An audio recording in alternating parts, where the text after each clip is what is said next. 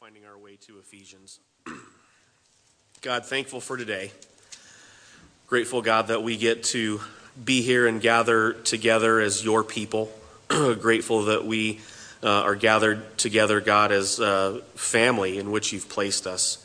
And grateful, God, that we uh, get to study your word, and grateful that, uh, that we know, God, that because uh, we're here, that, that you are here also. God, open up our minds, open up our hearts, and give us understanding today as we dig into your word. Um, God, I pray that, that I would be small and that you would be big. God, pray that you would speak to hearts today. Pray, God, that you would change lives today by the power of your Holy Spirit. God, thank you again that we can be here in Jesus' name. Amen.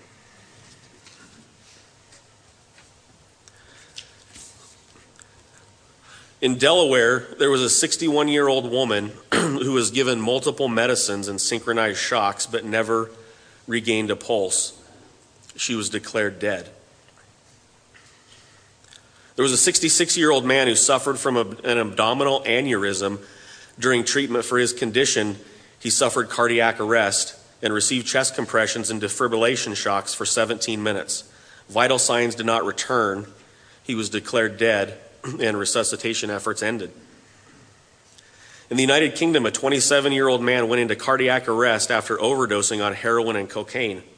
After 25 minutes of resuscitation efforts, the patient was declared dead.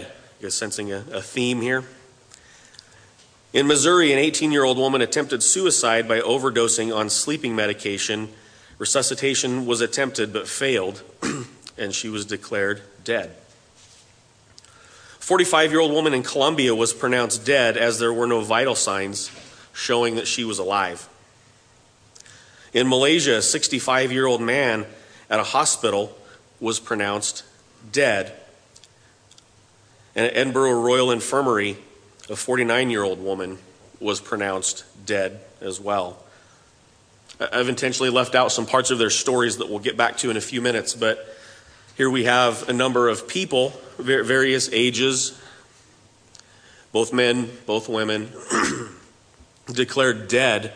Uh, various things leading up to their death, but the end result, they're all declared dead by a medical professional. And as we get into Ephesians chapter 2, uh, we're going to look at four different things in verses 1 through 10. One of these things that we're going to look at in verses 1 through 3 is how our disobedience has led to our death. Let's go ahead and just read verses 1 through 3. It says, And you were dead in the trespasses and sins in which you once walked, following the course of this world, following the prince of the power of the air, the spirit that is now at work in the sons of disobedience, among whom we all once lived in the passions of our flesh carrying out the desires of the body and the mind, and were by nature children of wrath like the rest of mankind. A few observations there. You and I, apart from Christ, we're dead in our sins. Not, not a little bit alive, but we're dead. If, if we read this correctly, we, we come into this world dead. We come into this world as enemies of God. right, note that, that death, it says, is the course of this world. It says that disobedience is the passion of our flesh, following the desires of our body and following the desires of our mind. You, you, ever think about how passionate you are to follow the desires of your body, the desires of your mind? I've been thinking about it this week for me. Um, I'm pretty passionate about it most of the time. And, and I think if we're, we're honest with ourselves, we would have to admit that we're pretty passionate about following the things that we desire the, the, passions of our body, the passions of our mind. And, and, Ephesians tells us that it's because of this, this disobedience that we're declared dead in our, in our trespasses. Like all these people that we read about, various things leading up to the pronouncement of their death, they were all declared dead right? You and I that are here today, apart from putting our, our trust, our faith, our hope, our dependence in Christ, we stand declared dead, not, not, not a little bit alive. Right? Death is one of those things, like it's pretty, pretty black and white, like either you're alive or you're dead, right? And, and the pattern of the world, the pattern of, of, of nature, is that we come into this world with, with breath in our lungs, and at some point, the, the, the breath leaves us, it ceases to exist inside of us, and our physical bodies die. And we've read about an 18 year old woman declared dead, a 66 year old man, right? Age doesn't necessarily have anything to do with it. Right? Ephesians is painting this picture. Paul is painting this picture for us that we stand right here, right now, apart from Christ, declared dead right? Laying on the table, if you picture this and, and the heart monitor, it's just, it's a flat line, right? There's no, there's no pulse, there's no rhythm. If you are here today and you've not put your faith in Christ, you've not put your trust, your hope, everything that you have in Christ, this is speaking of you. And, and for those of us that have put our faith in Christ, this is painting the picture of what we were before we put our faith in Christ.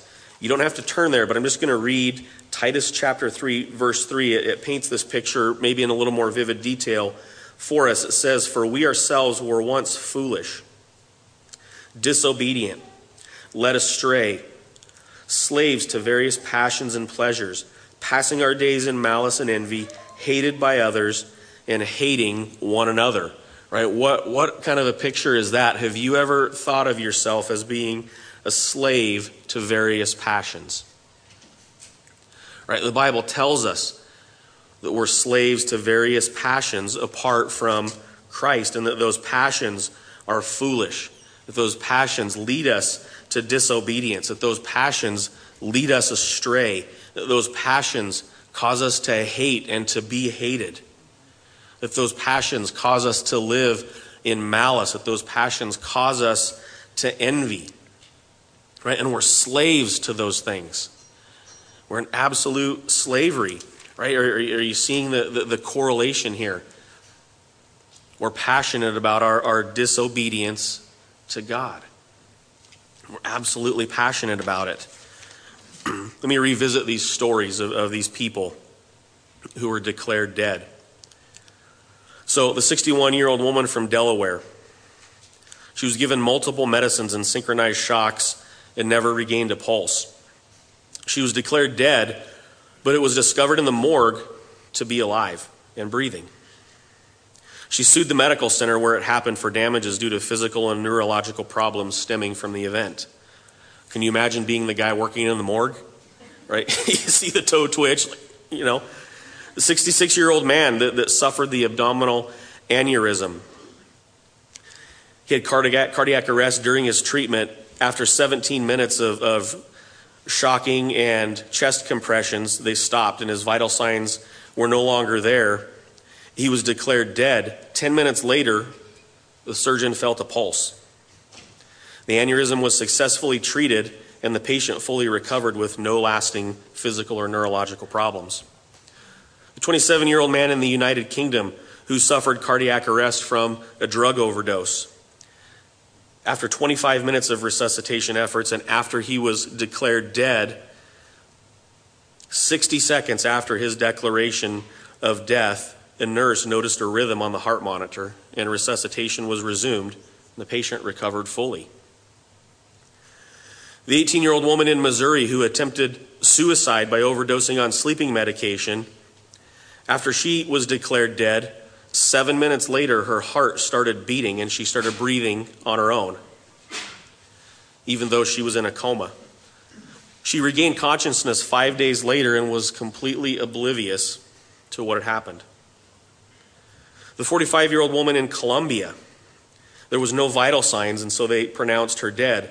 Later, a funeral worker noticed the woman moving and alerted his coworker that the woman should go back to the hospital right? Not, not, not the morgue where this is the funeral where like they got out of the morgue and to the funeral, right? 65 year old man who was in Malaysia. He came back to life two and a half hours after doctors pronounced him dead. And the 49 year old woman at the Edinburgh Royal Infirmary came back to life after being dead for about 45 minutes.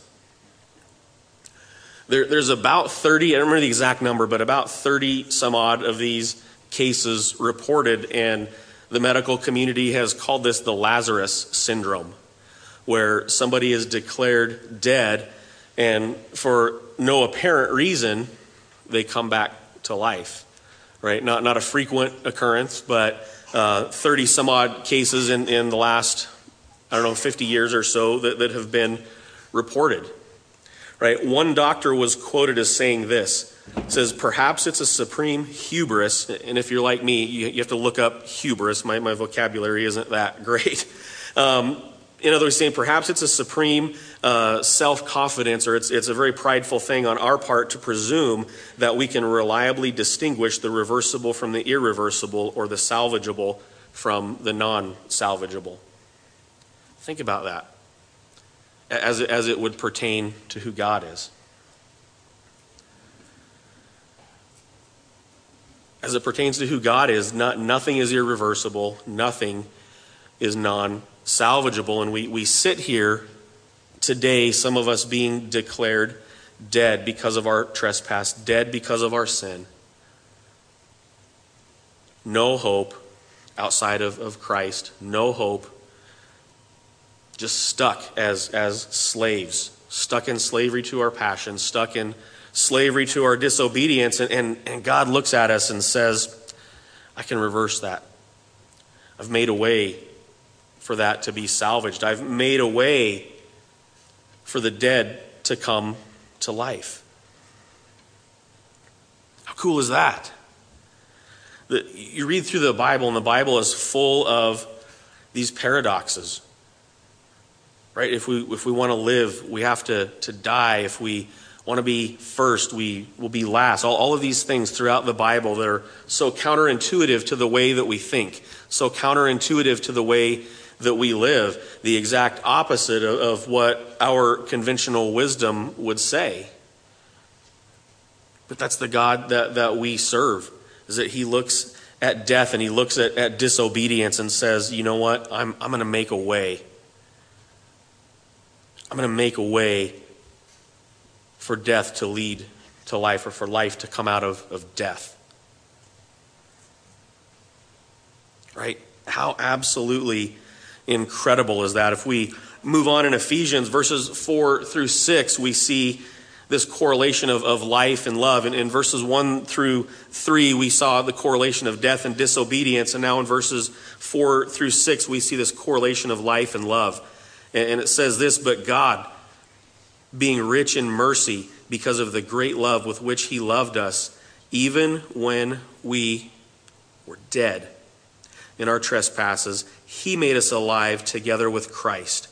By grace you've been saved and raised up, raised us up with Him and seated us with Him in the heavenly places in Christ Jesus right? We were dead in our trespasses, not, not, not a little bit alive, but, but dead, right? Romans chapter 6 tells us in verse 23 that the wages of sin is what? That it's death, right? A familiar passage to all of us, but it goes on to say that the gift of God is eternal life. The gift of God, not, not something that we earn, not something that we deserve, not something that we work for as a matter of fact, what we deserve because of our disobedience is this death.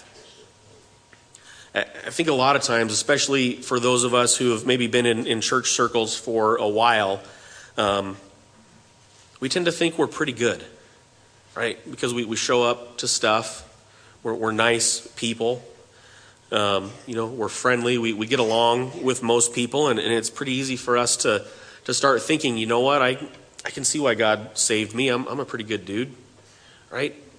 I like people. I'm, I help people when I can. Like you know, we start to, to build ourselves up and have the, this this view of ourselves that that says we're pretty good. Ephesians would, would speak to the opposite of that and say, no, we're, we're not good. And as a matter of fact, not only are we not good, but we're, we're pretty bad. We're really bad We're so bad that, that the only thing that can salvage us, the only thing that, that can reverse our disobedience is the power of God, the power uh, of His grace. I don't know if you guys are familiar with the story of Hosea, but it's one of, my, one of my favorite stories in the Bible, and I think just absolutely paints a beautiful picture of the gospel. And if you're not familiar with the story of Hosea, uh, Hosea was a prophet in the Old Testament, and God tells him to go and marry a woman who is going to be unfaithful to you. Like he tells him in advance, right? Go marry this woman, and she's going to be uh, unfaithful, right? And so Hosea kind of knows what he's getting into.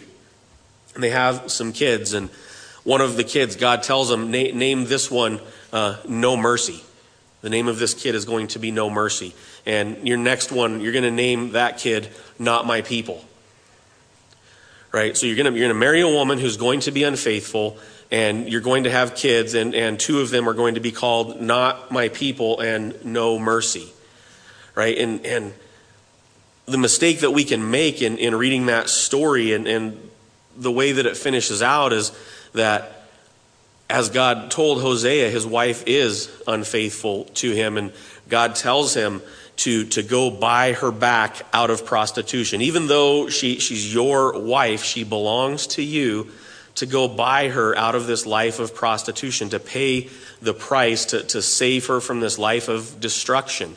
Right? And, and these two children, not my people, I'm going to make them my people. And, and this other one who is no mercy, who's not been shown mercy, I'm going to show mercy. Right? And the mistake that we can make in reading that story is to, to look at Hosea and think, man, this Hosea guy, he's really cool. Um, man, he put up with a lot. And so, man, I, I, I got I to be like Hosea. Right? I got to put up with all this, this junk in my life because I see this example of, of Hosea. And here's the thing that story is not in the Bible for us to look at Hosea and say, I got to be like Hosea. A story is put in the Bible to show us that from the moment that we breathe our first breath, that, that we are not God's people.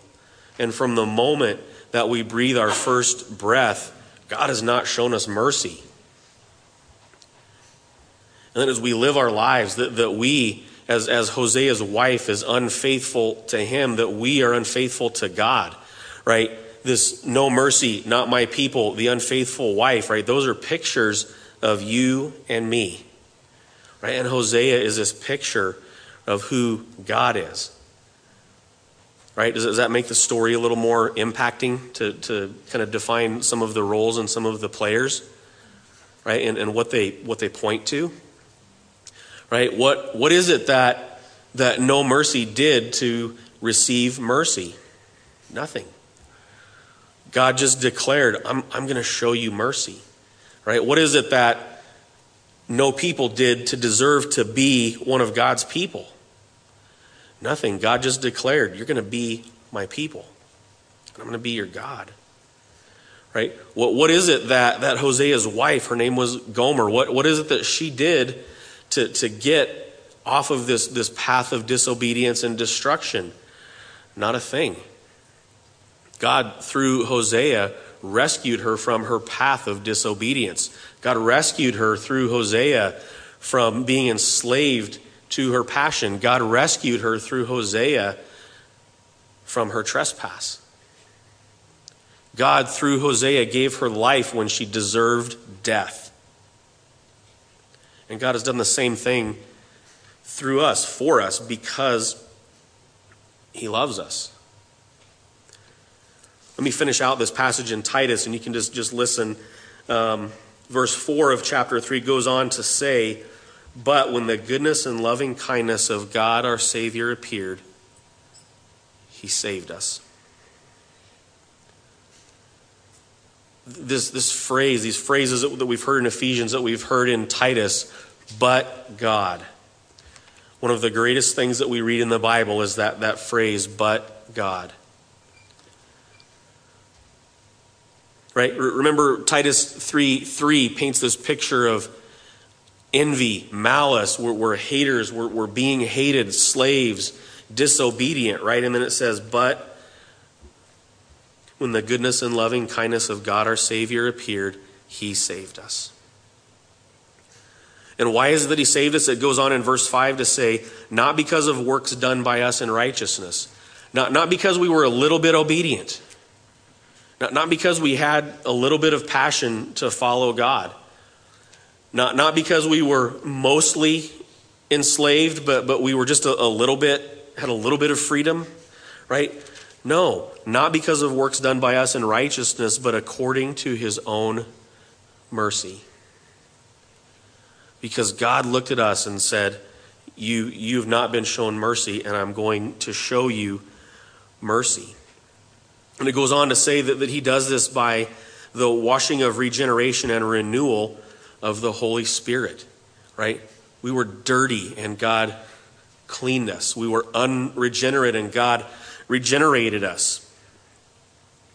it says he poured out the Holy Spirit on us richly through Jesus Christ our Savior. He didn't just give us a little bit, He didn't just do a little bit for us, but richly He poured out the Holy Spirit on us. And why did He do this? Verse 7 goes on to say that uh, being justified by His grace, that we might become heirs according to the hope of eternal life. How incredible is this? Are you, are you getting a picture? Getting a picture of grace in this? You're getting a picture of how little or really what, what, we, what we can't do that, that God does, right? Our, our part of this equation is that our disobedience has, has us on a path to death, and, and God's part of the equation is that He loves us and that that leads us to life. Right? We, we read through this, and there's not a whole lot in here that points to us and our effort and, and what we do, or, or really any, any role that we play, except that we play the role of, of the one that needs to be saved. We play the role of the one who needs to be washed. We play the role of the one who needs to be generated. We play the role of, of the one who needs mercy. We play the role of the one who, who needs to be God's people because we aren't God's people until we've put our faith and our hope and our dependence in Christ. Right? He goes on to say that this is a trustworthy saying and I want you to insist on these things so that those who have believed in God may be careful to devote themselves to good work, because these things are excellent and profitable for people. It, would be one thing for me to stand up here and, like, I could just stop there and say, okay, here, here's the, this picture of grace, right? God has done for you what you can't do for yourself. Now go, go be good right? Go love your neighbor, go help people, go and do a good job at, at, your place of employment. I could tell you these things, and you could leave from here even being a little bit motivated of, okay, I'm, I'm going to do something nice for my neighbor today, or I'm going to show up to work tomorrow, and I'm going to I'm going to do a good job because because God is is gracious, and we could work hard at it. And, and some of us might might make it through the day doing a good job right? So some of us might, might even make it through tomorrow or maybe till Wednesday, right? Maybe some of us would make it through the whole week and this motivation would still be there to do good works. But, but what's inevitable, whether it's an hour from now or a week from now, is, is what? That, that we're going to fail at it. We're going to fail at it. We, we may have every intent to go love our neighbor until our neighbor does something to make us mad right? Until it becomes hard. We might have every intention to, to walk away from here, uh, show up at work at 8 o'clock tomorrow with the intent to, man, I'm going to represent God in, in my job today. We may have those intentions until 10 o'clock rolls around and now the day has become stressful for whatever reason. We, we, we, may have those good intentions. We may not have, have those intentions, right?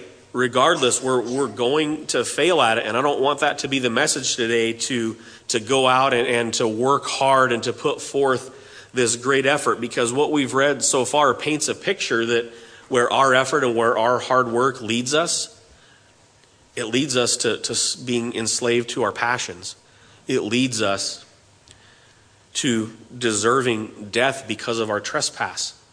It leads us to deserving death because of these things. And every time, that's, that's where our effort leads us. Every time.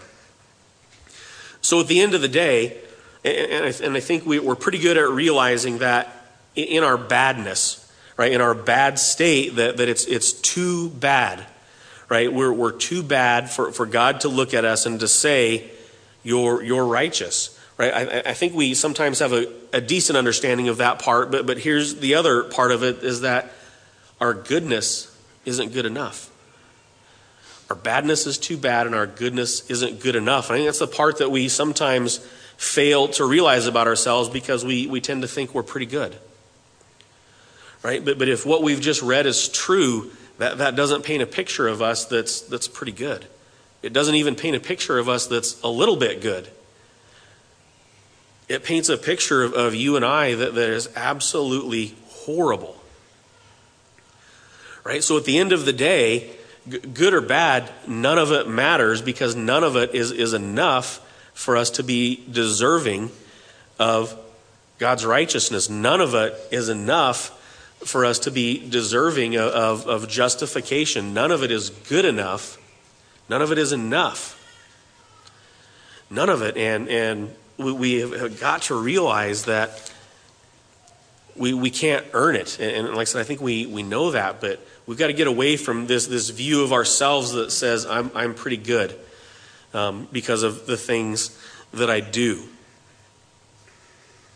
Right? Reading on in Ephesians verses 7 through 9, we, we see this correlation of glory and grace, right? We've seen the correlation of death and disobedience. We've seen the correlation of life and love. And in verses 7 through 9, we see this correlation of glory and grace. Verse 7, uh, was still in Titus. Verse 7 says, So that in the coming ages he might show the immeasurable riches of his grace in kindness towards us in Christ Jesus. Think about that for just, just a second. That God, in his kindness, wants to show us his riches. Not, not just here and now, but in the ages to come. Not, not an age to come, but in the ages to come. In other words, through all of the ages, all of the rest of the ages. Right? In other words, through the rest of time, that, that God wants to show us his kindness. He wants to show us his riches through Christ. In verse 8, it says, for by grace you've been saved through faith, and this not of your own doing. It's the gift of God, not as a result of works, so that no one may boast. Right? Saved by grace through faith. And I think we need to clarify here for a moment what, what that means to be saved through grace, saved by grace through faith. Right? What, what, what is faith? Right? Most of the time we when we think of faith, we think of belief. We think of this mental assent, right? We think of, um, okay, I, I, just got, I got to believe more. I got to believe harder, right? And, and, and God will deliver me from this trial in life if I just believe. And, and I think what the Bible would say that, that faith is not necessarily belief. That, that's part of it. But belief doesn't encompass this idea of faith. Faith is not just this mental assent, right? The Bible tells us that even the demons believe in God, right? But they're still demons, right? So having this, this belief that God exists um, really doesn't count for a whole lot at the end of the day right? How, how many of you woke up this morning and you, you looked outside, and before you went outside, you decided, I, I probably better grab a jacket or a coat, right? And you, you, did that because you looked outside and you thought, hey, it looks pretty cold, and you, you like you believed that it was cold, and so that belief that it was cold outside caused you to to put on the clothes that you put on. It caused you to, to grab a jacket, may have caused you to warm up the car before you pulled out of the driveway right? This belief that you held translated into action and it affected the way that, that you lived your life. And when the Bible speaks of faith, that, that's what it speaks of is not, not just this belief, not just this understanding, not this mental assent, but a belief or an understanding that affects what you do and it affects the way that you live. Uh, turn for a second, if you would, to Hebrews chapter 11. This is like the consummate chapter in the Bible uh, on faith, and we're, we're not going to read the whole chapter, but just kind of hit, hit a few highlights through the chapter to try to get this idea of what faith is and what it means to have faith. We, we read about the, these, there's kind of two groups of people here in Hebrews 11. We read about kind of the, these heroes of the Bible, names that many of us are familiar with Abraham and Moses and Noah and Sarah, and you know, some of the, the bigger names and stories that we're familiar with. And then we read about this other group of people who uh, we don't even know their names, right? And, and they, they weren't necessarily uh, heroes in the sense that they, that they did these great things like Abraham or like Moses, but it, tells us in the first part of the chapter that, that by faith that Abel made a sacrifice. It says that, that by faith Abraham obeyed. It says by faith that Sarah received power. It says by faith that Moses refused to conform. By faith, the people of Israel crossed the Red Sea. By faith, the walls of Jericho came down. By faith, Rahab didn't perish when she should have right? And these are all people and stories that, that, probably many of us have some level of familiarity with. But if we pick it up in, in verse 32 of Hebrews chapter 11, says, What more shall I say? For time would fail to tell me of Gideon, Barak, Samson, Jephthah, of David and Samuel and the prophets, who through faith conquered kingdoms enforced justice, obtained promises, stopped the mouths of lions, quenched the power of fire, escaped the edge of the sword, were made strong out of weakness, became mighty in war, put foreign armies to flight, and women received their dead back by resurrection. Right? Sign me up for that. I want that. I want to set armies to flight. I want to shut the mouths of lions. I want to conquer right when we when we think of faith we think of the like if i just can have enough faith if i can just believe hard enough that, that maybe maybe god will use me in that way. Maybe god will let me be the one to, to conquer. Maybe god will let me be the one to do these great feats these things that, that people read about and it's like yeah these would make great movies great stories right? But it goes on in verse 35 to say that some were tortured, refusing to accept release so that they might rise again to a better life. Others suffered mocking and flogging and even chains and imprisonment. They were stoned. They were sawn in two. They were killed with the sword. They went about in skins of sheep and goats, destitute, afflicted, mistreated. And it says in verse 38 of whom the world was not worthy. Wandering about in deserts and mountains and in dens and in caves of the earth. All of these, though, commended through their faith, it says. Right? Were, were any of these people commended? Was Abraham commended because of what he did, because he obeyed? Was Abel commended because of his sacrifice? Was Sarah commended because she had a child in her old age. Was, was Moses commended because of his refusal to conform? No. None of these people were commended for the things that they did, even though we, we look at them and say, man, they did great things. Their commendation wasn't for the great things that they did. Their commendation, the Bible tells us, was because of their faith. And we're going to unpack this a little bit more in just a second of what that is, but they were commended for their faith. Right? Were this other group of people whose names we don't know, were, were, they, were they commended because they were martyrs? Were these, these unnamed people, were they commended because they were sawn in two? Were they commended because they were destitute? Were they commended because they, they had to wander around and live in caves and hide in the skins of, of sheep and goats? Were they, were they commended for that? No, they weren't. Right? Does God commend you and I because we show up and we, we teach Sunday school, because we hand out bulletins, because we show up at work parties and, and help cut wood for needy people? No, God doesn't commend us for those things. Does God commend us because we, we live in a third world country and we, we live very meagerly to, to take the gospel to, to people who might not otherwise hear the gospel? Does God commend us because we go to a foreign country and are part of an underground church? Does God commend us because of the sacrifices that, that we make if we, if we sacrifice comfort, if we sacrifice safety and well being? No, God doesn't commend us for that. God commends us for our faith. Right? So so so what is what is this faith if it's not belief, if it's not mental assent, then what is it? All of these people in, in Hebrews 11 and Hebrews 12 goes on to say that in light of these witnesses, right, it says to, to throw off the things that, that hinder us, right? And, and, and we're going to get into that in just a second, too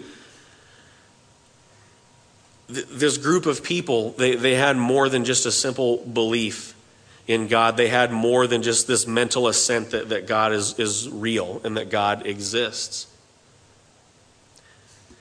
These people in Hebrews 11, regardless of their circumstances, their entire dependence was upon God right and, and, for you and i i think when we when we think of faith that, that maybe the word that we should connect it with is dependence rather than connecting it with belief. So, some of these people their, their circumstances weren't that bad right? Some of these people their circumstances allowed for them to do great things and to get notoriety for those things. And some of these people their circumstances were absolutely horrible and horrific and things that we wouldn't wish upon our worst enemy. But they're commended because of their dependence upon God. You see the difference between belief and dependence? Because there is, there is a difference. They're different things. And so we're saved by grace by our dependence on grace. We're saved by grace, by our dependence on grace. Not, not, we're not saved because we, we could just believe enough, that we could believe hard enough, that we could muster up enough belief. That's not, that's not what saves us. What saves us is that we would be dependent upon God. And if Hebrews 11, if that chapter is true, and I absolutely believe that it is, our circumstances don't really affect that. How, how, how many of us, the circumstances in our life would change that, that all of a sudden can, can shake our belief? Right? Probably a lot of us. A lot of us have experienced things in life that, that have shooken our belief. Right? And notice I'm saying belief and not faith. Right? We've all experienced circumstances that, that shake the core of our belief. But if you look at this cloud of witnesses in, in Hebrews 11, especially the ones who, whose names that we don't know, and did you notice that it said about those people that the world is not even worthy of those people? And, and, and I, I think their names probably are intentionally left out because it doesn't matter who they are. What, what matters that, the, is that this group of people who the world is not even worthy of who lived in horrible circumstances didn't it didn't shake their dependence. It didn't crumble their dependence. Right? Think about that for a moment. It didn't crumble their dependence.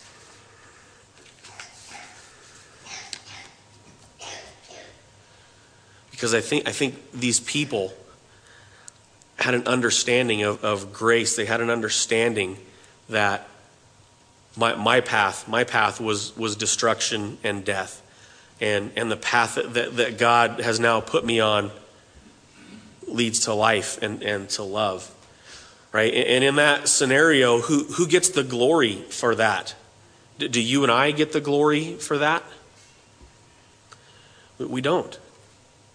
God is glorified in the fact that He saved us who were unsavable almost. He, he salvaged us who were unsalvageable, right? He reversed things in us that, that had the appearance of being irreversible, right? It's the, this spiritual Lazarus syndrome at work in us. After our declaration of, of death, God comes in and says, No. There, there is a rhythm on the monitor. There is a heartbeat. There is a toe twitching. There is this, this indication of life where it was previously said that there was death. Right? If we finish out Ephesians chapter 2,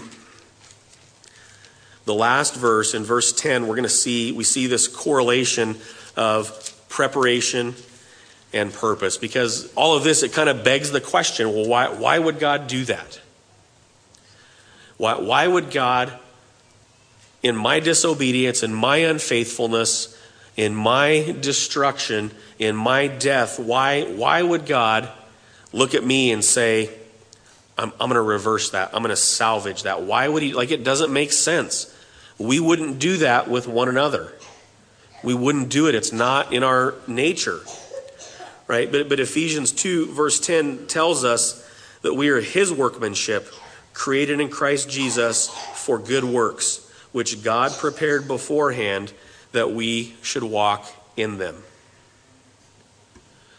We're, we're not our own workmanship, right? What, what, is, what, what does the American dream tell us is that, that we, have to, we have to work hard and that, that we, can, we can build our kingdom, that we can, we can have careers and we can save for retirement. And I'm not, I'm not saying any of those things are, are bad, but, but we're pretty good at, at building our own kingdom. We're pretty good at embarking on our own workmanship. We're pretty good at, at trying to, to build ourselves. And for some of us, we can sit back and look at what we've built and say, that's pretty good, right? I've built a good life for myself, but, but what Ephesians tells us is that, that we are not the result of our own workmanship, that we're the result of His workmanship, and that, that God created us for a purpose. And the purpose for which God created us was good works. God didn't create us so we could live our 60, 70, 80, 90 years on this earth and build our own kingdom. He created us that we would do good works. And those good works, it says that He prepared for us in advance.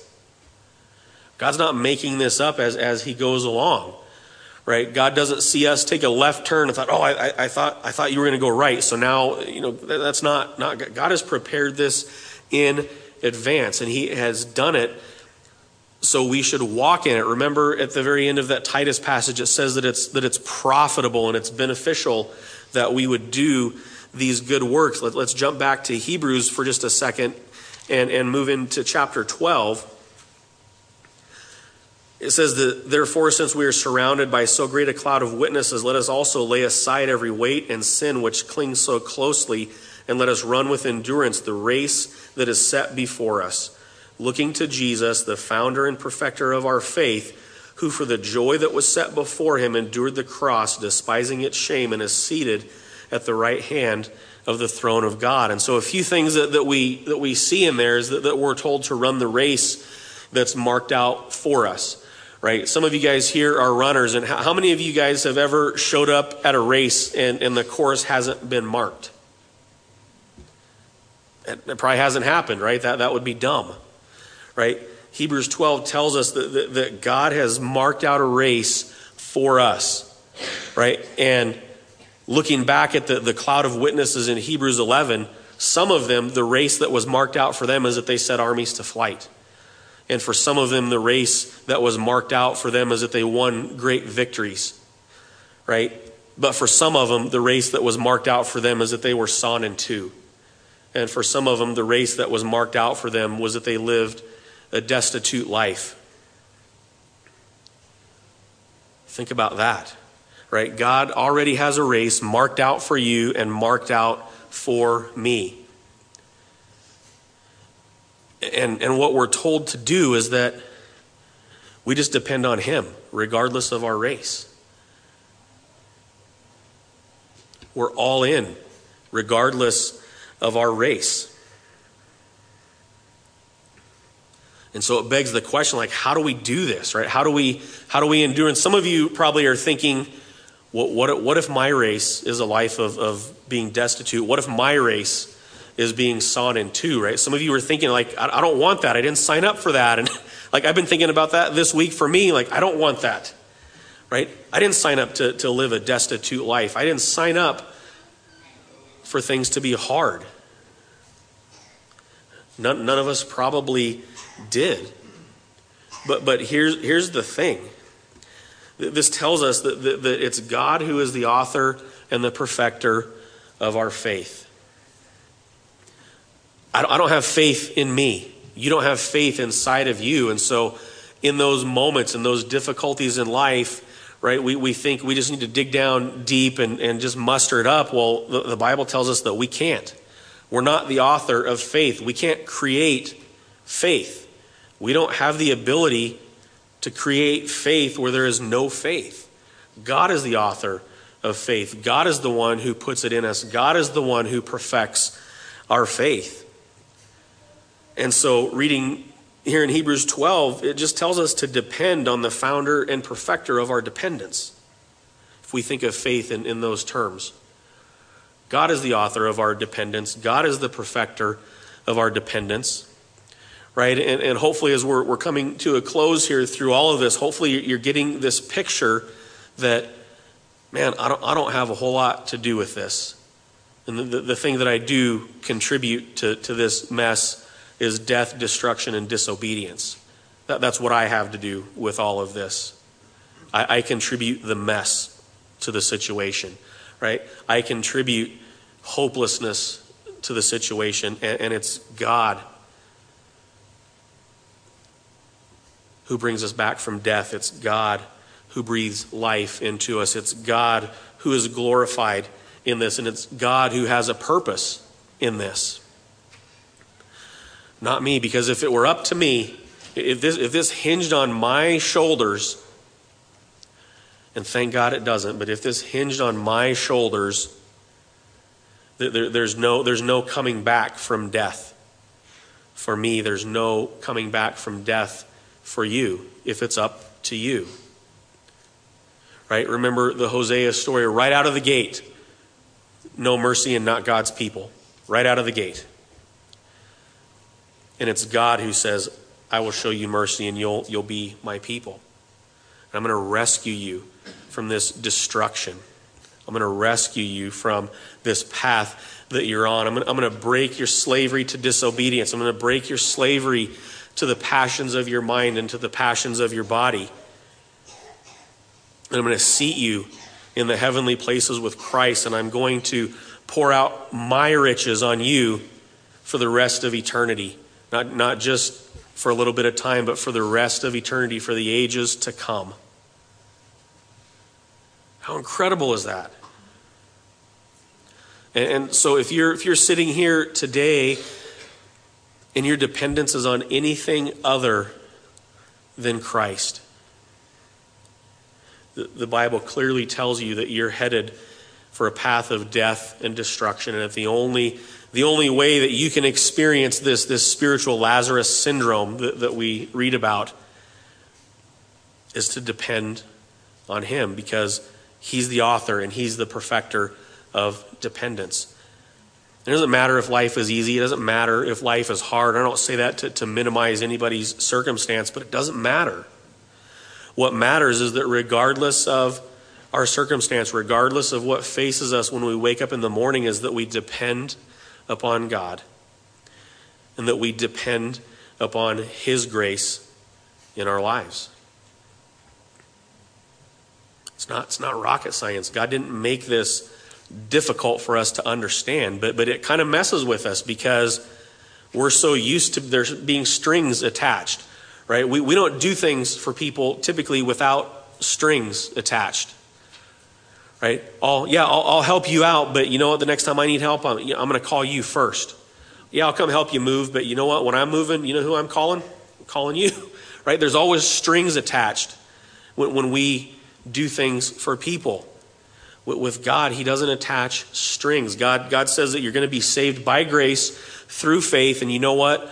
I, am even going to put that, that faith in you. I'm, I'm going to put dependence in you. I'm going to perfect it. I'm going to, to be gracious. I'm going to, to give you that which you don't deserve. Recognize it and depend upon me for everything. That's it. And, and so, if I could just leave you with, with one, one thought, um, and I've already said it, but just remembering for us that, that, that our badness is too bad and our goodness isn't good enough.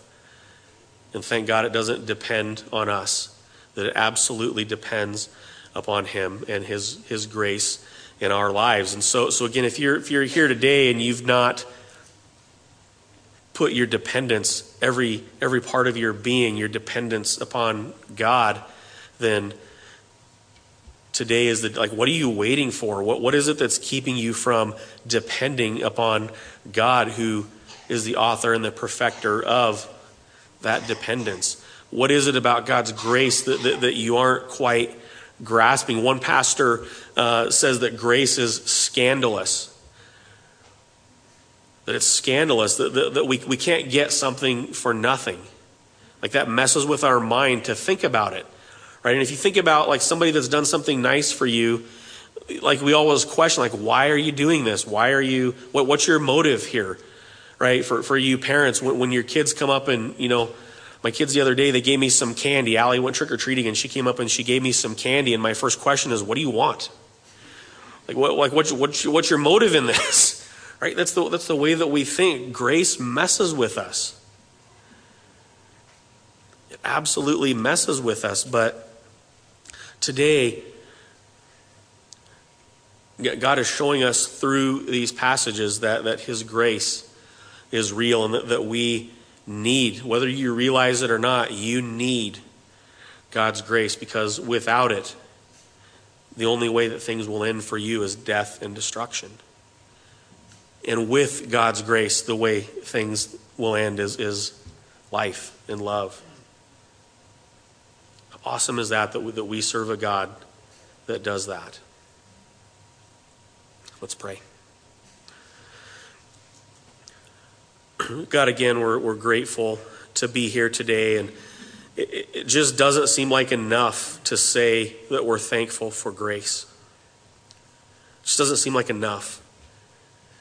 And, and, God, even as I stand up here talking about this, I don't, I don't know that, that I fully understand it myself. matter of fact, I know that I don't fully understand grace.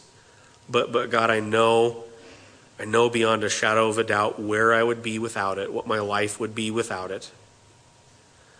And, and so the only thing that I can say in response to that for me is, is God, thank you. Uh, but God, my, my prayer today uh, for me and for all of us is that, uh, God, that you would create in us the ability to depend on you, God, and that you would perfect our ability to depend upon you. God, I pray that just as time goes on, that you would grow our understanding of grace. God, that you would grow our understanding of, of, of how bad we really are in and of ourselves and how good you really are. God, I pray that you would grow our understanding, that you would just continually make the picture that we have in our mind of, of our badness and your goodness, that that would just continually get bigger and bigger and bigger. And God, that out of a right understanding of that picture, that we would, we would do good works. Not because we have to, not because we think it's the right thing or the good thing to do, but God, that we just have such an understanding of who you are and how good you are and, and, and how bad we are and how much we need your grace, that the only way that we could respond to that is to do good works and that we would run the race that you have marked out for us, be it easy or difficult. God, help us to depend on you in all of it. In Jesus' name. You've been listening to the teaching ministry at Calvary Chapel of Crook County, located in Prineville, Oregon. For more information on this ministry, or if you'd like to contribute, please feel free to write us at P.O. Box 378, Prineville, Oregon 97754, or check us out further at our website at www.calvarycrookcounty.com. We thank you so much for listening, and we pray that this ministry has blessed you.